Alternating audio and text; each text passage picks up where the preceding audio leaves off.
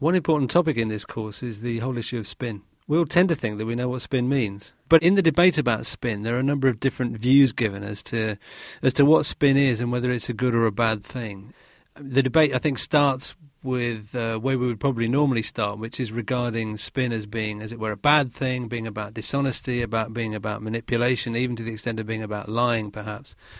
But then there's another interesting uh, side to this, which is presented to us, which suggests that even if spin might not be such a good thing, it seems to be almost a kind of a necessary part of contemporary politics for a number of, a number of different reasons, and that even in a more critical kind of way, people that do spin might be employing the kinds of techniques which have been around since time immemorial, almost in the political context, using uh, techniques such as rhetoric, for example, to make their point. So I think what this debate does is make us think a little bit harder about about our immediate reaction to spin, which is generally, I think, speaking, that you know it's a bad thing and we'd rather have less of it, please. One example we, we take in the course is the Iraq War, and, and we did so because it seemed to contain so many of the themes that we wanted students to think about when they were considering uh, spin and whether it was a good or a bad thing and how important it might be in contemporary politics. It chosen in part because it was so incredibly important at the time, and well, indeed still is. It's not as though it's gone away, but it was very much in the program makers' minds at the time, as well as it was in the minds of the general public.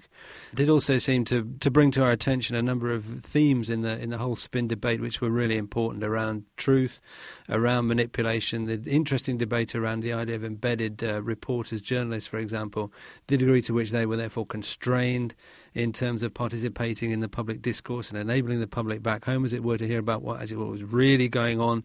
It, it just seemed to be um, a very rich seam to mine in terms of the themes that we were trying to get students to think about in the in, when they were thinking about spin. And uh, one of the points that's made in the uh, in the debate is that uh, arguably the media is one of the reasons why spinning takes place the proliferation of media that we have available to us nowadays makes it very, very difficult for uh, for politicians to control information in the way in which they might want.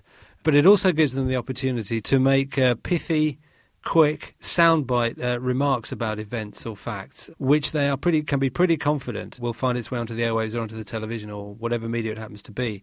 And so I think that the media therefore has played a, a fundamental role in this. In part, it's a cause, I think, arguably, of, of spin in the contemporary world, um, but it's also used to great effect by politicians at the same time. And uh, learning about spin is important in the politics course. I think for two reasons. Because um, the issue of communication is so important in, in politics, and spin is an element in, in the modern communication of political ideas and political positions. But also very important because we were interested in getting students to think about the relationship between evidence and argument. And uh, when one's thinking about evidence and argument, one would rather have uh, truthful evidence and effective argument than untruthful evidence and ineffective argument. And spin, therefore, really is the disruptive idea in the context of evidence and argument because if uh, issues are being spun as the recipient of spin, you can never really be sure, and this is perhaps part of the point of it, you can never really be sure whether what you're hearing is the truth or not. And if you're not sure whether it's the truth or not, you're not really sure then whether the evidence stacks up either in one side, on one side of the argument or the other. So those were the fundamental reasons why we were interested in getting students to think about spin in a politics course. We probably wouldn't have talked about spin in a politics course 20 years ago. I think it was much less important or much less evident then than, than, than it is now.